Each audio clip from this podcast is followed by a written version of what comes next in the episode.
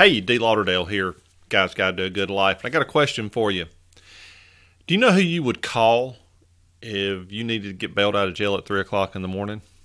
That question will very quickly put everybody in your life into one of three categories, one of three types of people. The first one is this the type of people that help you when you find yourself in a difficult time. These are the guys that'll get up out of bed, won't ask a, sim- a single question, come right down, bail you out, done category one. Category number two, those who uh, left you when you found yourself in a difficult time. This is your buddy that uh, was with you at the bar all night, knew you were really where you shouldn't be driving, and left you to just get home on your own. And then the last, and maybe even the worst of them in the categories, is this one those who helped you get into a difficult time. This is the guy who just kept egging you on, egging you on, egging you on. Drink more, drink more, drink more.